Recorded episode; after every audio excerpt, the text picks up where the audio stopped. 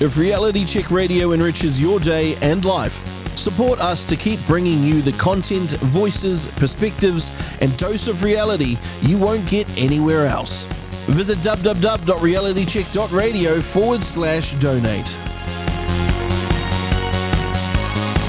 Shane Jones is going to be a regular guest on the show, checking in from time to time to keep us updated on progress of this government but I wanted to talk to him about Freddie the Blind Frog and what he was really saying to people out there in the economy and the rest of New Zealand. There'll probably be a few truth bombs dropping here. He joins me on the line now. Welcome back to the Crunch, Shane. Good to see you here. Yeah, Merry Christmas, folks. And uh, it's a pleasure to have a few words at the tail end of this year. Well, we're allowed to say Merry Christmas again, aren't we? yes, well, those uh, traditional greetings reflect an ethos that we're in the business of, uh, of re-legitimizing after a long period of time where the government of the day didn't even do the basics well, but it tried to, I guess, rearrange what you and I have taken for granted in terms of the articles that define us as Kiwis. Yeah, and that's the thing that we had uh, last week. These, you know, rowdies rent a mob, go and invade Te Papa Museum and deface a display of the treaty because they disagree with the articles as they're written. But but we can't change the words, can we? Well, all of these people that are bringing their voices of um, rage and manufactured grievance, they don't seem to understand that this government, no other government, you can't erase the treaty it stands as a feature of our background. It's a time where the British Crown came to New Zealand. And uh, I was astounded to hear the actual board of Te Papa uh, confirm that they would take they would give due consideration to their concerns. Their concerns are number one, irrelevant. Number two, deeply disturbing, and number three, rep- represent sacrilege. I mean, if the Te Papa a display for international visitors and the public can't create an opportunity for people to learn and, if necessarily, debate, then it's a type of fascism that um, these self appointed wannabe uh, reformers and they've taken it upon themselves with no mandate, no legitimacy to rewrite history. Well, I'm sorry, you have neither the authority, the brains, and your insect click, your your sort of native click beetle bloody behaviour mm. is no place. And that's the thing you say that it's a fascist behaviour, but that's that's the reality that we're dealing with. If you raise questions or even want to have a debate about this, you're held down as racist. Uh, you're browbeaten by the media who are aligned with these rowdies and even demonized. Uh, I mean, watching these kinds of people call you and Winston Peters, Casey Costello racist, whilst it's amusing, it's rather serious as well. Yeah, I think it'll take a while before um, more members of the public develop a, a sense of confidence and boldness to push back. But know this from me we have a mandate, we have a platform, and every time we encounter these excesses, we're going to meet them both full on. But the people that have the loudest voices and the most um, theatrical behavior in Parliament, they're in opposition. And rather than work constructively and uh, address the uh, deeper and quite frankly, frightening problems of our economy, they're wanting to posture and wanting to bring in a type of um, pantomime. And that just shows their powerlessness and if they think for a moment that their inflammatory rhetoric is going to um, undermine both Winston and I, or indeed the other members of our caucus, then they're in for a serious wake up call. Yeah, I mean, you know, Debbie Ngarewa-Pack a, a couple of weeks ago was saying that ACT uh, with 8% and New Zealand First with 6% don't have a mandate to do the things that they're doing, says she, who is the co-leader of a party that got just three percent. Yeah, yeah. Um, look, it's a it's a it's a bit of a judgment call. Um, I've never really had anything to do with Debbie. I'd never really heard of her, Uh, she comes from uh, one of the tribes on her Maori side, but look, uh, she's very cosmetic. Uh, she has no serious standing uh, in the affairs of the Maori world. She does have a few followers, but most of them are inebriated with wokamania, and their sense of place is grossly inflated because they've been able to get away over the last three years with flinging around indiscriminately quite um, incandescent rhetoric, actually. And now that they've met someone with a fire hydrant who's going to uh, delouse them, they don't like it. Well, it's called democracy. Mm. And we're entitled to have different views. And those views have to channel the interests of all Kiwis, not just the narrow concerns that she has decided to elevate to the national level. I mean, number one, they hate mining. Number two, uh, they pretend to be the guardians of the planet to save the climate. And number three, they're fostering more and more ill will because their creed and their agenda is to divide us. And uh, New Zealand First doesn't want to participate in that type of debate. It wants to lift up the narrative to a much higher level so that all Kiwis have confidence that the country's got a robust future in front of it. And that's the key aspect that we we really have to focus on, isn't it? The economy is what drives the success of this nation. And you guys have been in uh, as ministers really for just a bit over two weeks or three weeks at the end of this week. What are you finding as you start into your ministry, into your various ministries? What are you finding out uh, about the legacy that's been left by the Labour Party? Well, the mini budget's going to be trotted out over the next few days, and I think Kiwis themselves will be, um, I won't want to say overwhelmed, but they're going to be astounded how many promises were made over the last two or three years. And those promises represented checks that were being written that you can't cash. So unraveling that is going to be disruptive.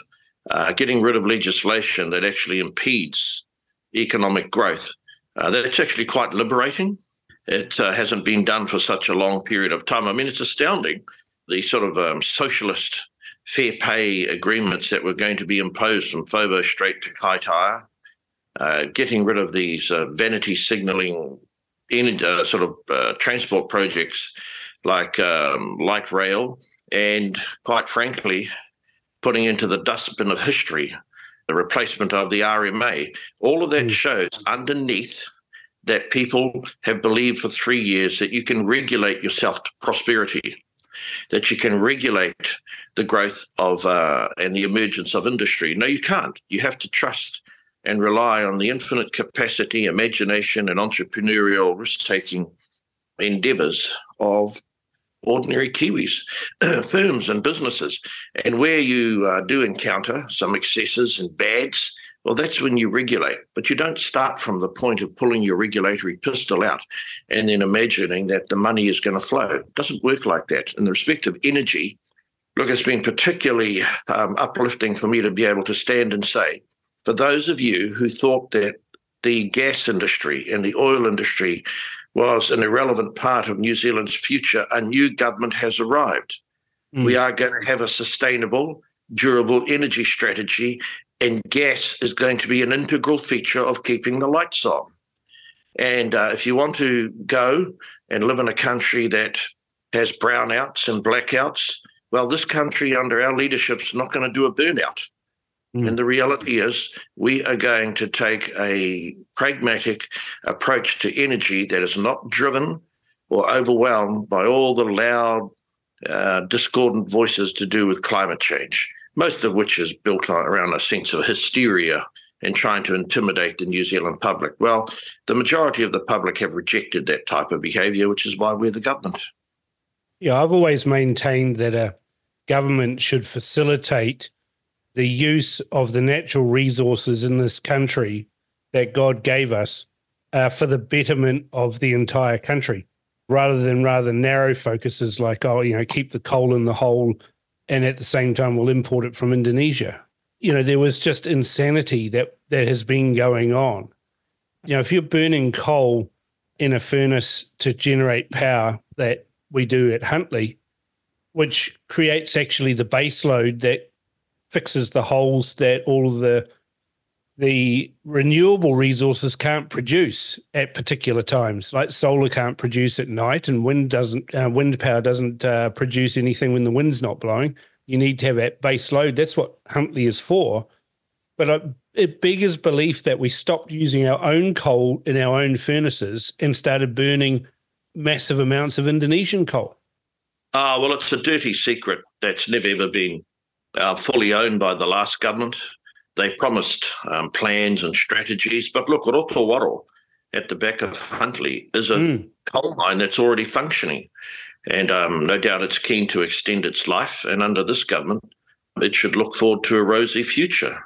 Uh, we have a host of um, precious and rare minerals in New Zealand. Yes, it's going to take a while before we can uh, encourage people to go and look for them, but we need to incentivize it. We need to reward people that are willing to take a risk and all this apocryphal nonsense that somehow just because I said uh, we're not going to tolerate a blind frog mm. uh, impeding mining, and number one, why they didn't like that type of language is these are the people who trade in hyperbole. Well, mm. you met an orator and a rhetorician, they can beat you at your own game. Yeah. And the reality is that those minerals represent a brilliant opportunity for New Zealand to have a leading position, not only our own resilience, but uh, with other nations around the world. And if they're here, we're going to go and find them. And we're going to incentivize people to go and find them by simplifying the process to use a bit of dough, common sense, and human human ingenuity. What the hell's wrong with that? Well, there's nothing wrong with that, but that was the prevailing attitude that we've had for six years, at least six years. But it's also there's also people that are infecting you know, even, you know, major parties like the National Party, for instance. I mean, I consider that the RMA, which was a, a monster created by both Simon Upton and Geoffrey Palmer, to be probably the biggest piece of legislation that caused economic vandalism in this country. Yeah, well, as you may know, during the negotiations, we secured a commitment from uh, the National Party to create a new piece of legislation, which is a fast track process. Mm-hmm. And that fast track process will genuinely live up to its title because it'll be strategic. And you'll come to Wellington, you'll come to the politicians to get your consent. No more wandering around in the thicket with DOC, no more being uh, overwhelmed and uh, act, forced to act as a subsidiary to some rare bat or blind frog. We are going to have infrastructure that's delivered in a timely fashion because in 2026, um, you guys will obviously be reminding us that it's all about delivery.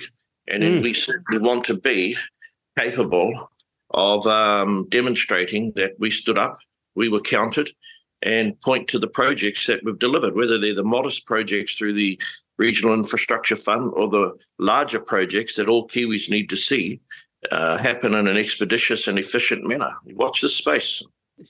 That's a, a key point you make there because the media are on full attack to get you guys right now. I don't see that abating. They gave uh, Jacinda Ardern a free ride. You know, the lofty promises that were made uh, by her party building 100,000 homes, planting a billion trees, all of that sort of stuff, right? The media never held them to account on any of that. It was people like David Farrar or myself that kept a tally of just how poorly they were performing. The light rail one, another example. I mean, there's supposed to be light rail to Mount Roskill now. It's supposed to be built. You know, three years ago, it was supposed to be completed. Not one millimeter of track has been laid.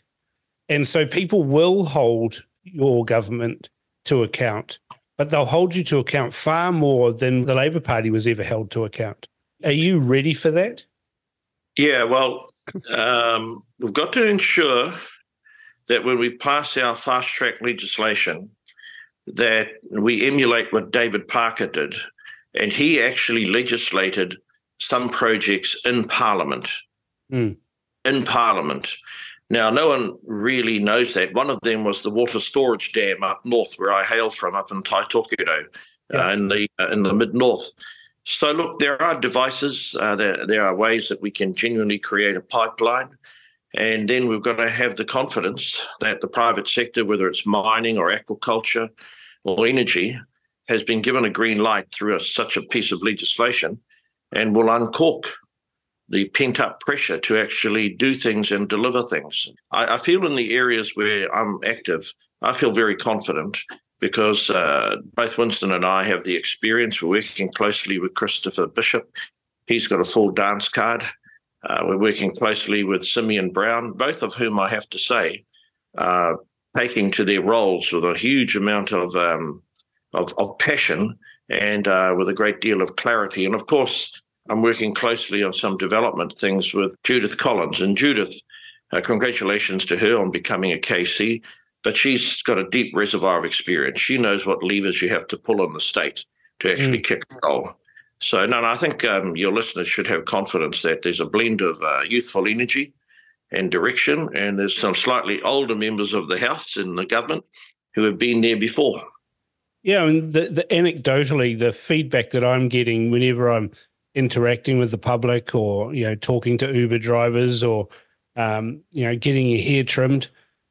The feeling i get is that there's this immense relief from people that they are free to speak again that they're free to say out loud the things they've been thinking.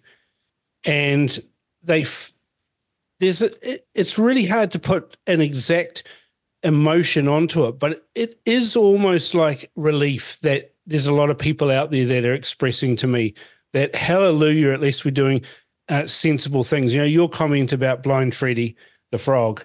I've had so many, so much feedback about that. It's like hallelujah. People are saying the things that we've been thinking for so long. Yeah, but the, but the interesting flip side to that, though, Shane, is that you've got the media running headlines every day about officials say this and officials say we need to keep the fair pay agreements in place. And the officials in the US when the government changes the officials change. We don't have that here. Maybe that's something we need to either implement or have a policy of fit in or f off well, I pushed that idea in Jacinda's time, as you well know. Mm. Got it to Coventry. I think at the moment, though, we've got uh, such a, a tremendous level of momentum, um, such structural change to the state services or whatever the hell it's called now. Um, that's something that can be put on the work program. But I just remind everyone we've got a 100 day plan. And look, there's a host of things from our coalition agreements that are not in the 100 day plan. So we're staggering. A uh, work program so that people can come for the ride. It's not just the equivalent of a one night stand, mate. It's a three, six, nine year journey mm. because some of the uh, potholes that need to be fixed up uh, are not just physical. It's turning the temperament, it's turning the ethos and uplifting the spirit of our nation in terms of what is the most liberating role a government can play. And I keep telling you, the dead weight hand of the regulators. It's going to take a while before we saw off those uh, diseased limbs and new people will emerge, new opportunities will be supported. That's how a vibrant economy in in the rest of the Western capitalistic world uh, thrives. You're checking off the you know quite a few in the hundred day plan. I, I still remember that video that Jacinda Ardern threw out on social media. It's about the only thing she ever did effectively was sit and put something on TikTok or Instagram. She did this hundred day um, thing about what we've achieved, and they were all just bumper sticker slogan stuff where they had made an announcement and claimed it as an achievement. Whereas we've actually seen you guys repeal pieces of legislation that you promised to repeal. Uh, we're seeing definitive action in the 100 days of very large things that are being done this is the feedback that I'm getting from people that are saying, wow, we've got a government that's doing things rather than talking about things. No, I couldn't agree more. In my area of mining, obviously it was John Key who made a throwaway remark that there'll be no mining in World Heritage areas, and that killed off mining in those areas. Mm. Then you had Cinder, inserting into her speech from the throne, or the speech from the throne, there'll be no mining in DOC land. Well, both of those were intemperate remarks, and both of those took the rest of us by surprise. And, and sure, I'm not suggesting that mining is going to replace uh, the dairy industry or something like that. But when politicians are um, unwilling to stand up for these extractive industries and join the fray and quickly dismiss them for a sugar hit, well, we shouldn't be surprised. We've got a lot of our young people buggering off over to Aussie because they want to dig up that country and make a lot of money.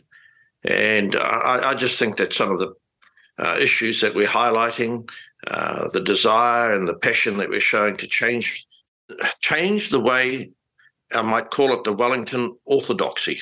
There's mm. an old saying out of the classics: cleaning out the Augean stables, getting rid of all the detritus, and then new spring growth will will come forth. I guarantee it will, mate. Uh, look, I have no doubt that it will. Um, it's always been my view that governments should provide the framework to allow businesses to thrive. And then as a result of that then that will drive employment and all of those sorts of things. Spraying billions upon billions upon billions of dollars in a profligate way like grant robertson has done hasn't helped the economy. Uh, in fact it's hindered the economy because now it's shackled with billions and billions of dollars of debt. And you know, you're old enough to remember the days of Muldoon when we were shrieking about balance of payment deficits that uh, a tiny fraction of what they are now. Uh, we were shrieking about the borrowing that that Robert Muldoon did, which was a tiny fraction of what has been done in the last, uh, particularly the last three years. No, absolutely. Well, I better wind up here, but uh, thank you very much as we reach the tail end of this year for the opportunity to share these thoughts. Uh, I was asked the other day on television, "What are you going to do uh, over Christmas?" And young Chloe said, "Oh well, you know, there's there's three Grinches coming for us. If you're a renter, you're going to be hassled. If you're looking for um, a fair pay outcome, you're going to be hassled." I said, "Oh," I thought to myself, "Oh, give it a rest. I'm going back up north." And I'll celebrate my uh, Dalmatian Croatian ancestry by drinking copious quantities of red wine. Yeah. I'll remind myself that uh, many years ago, my ancestors came on a waka by having an inordinately fat hangi. And then, um, like a uh, precious boa constrictor snake, I'll find a tree and sleep it off for several days. catch you all in the new year, mate. Well, thank you very much for coming on the crunch, and uh, hopefully you and I can Korero a, uh, a little bit more frequently next year. Thank you very much. Bye bye. You're welcome, Shane. Thanks. There's a short but sweet interview with Shane there. As I said, more than a few truth bombs. Personally, I think he's a bit under the weather from a Christmas social event, but you get that in politics. Don't forget to send comments on Shane's interview to inbox at realitycheck.radio or text to 2057. Thank you for tuning in to RCR Reality Check Radio. If you like what you're listening to, dislike what you're listening to, either way, we want to hear from you. Get in touch with us now. You can text us with your message to 2057. That's 2057. Or email us at inbox at realitycheck.radio. We would love to hear from you, so connect with us today.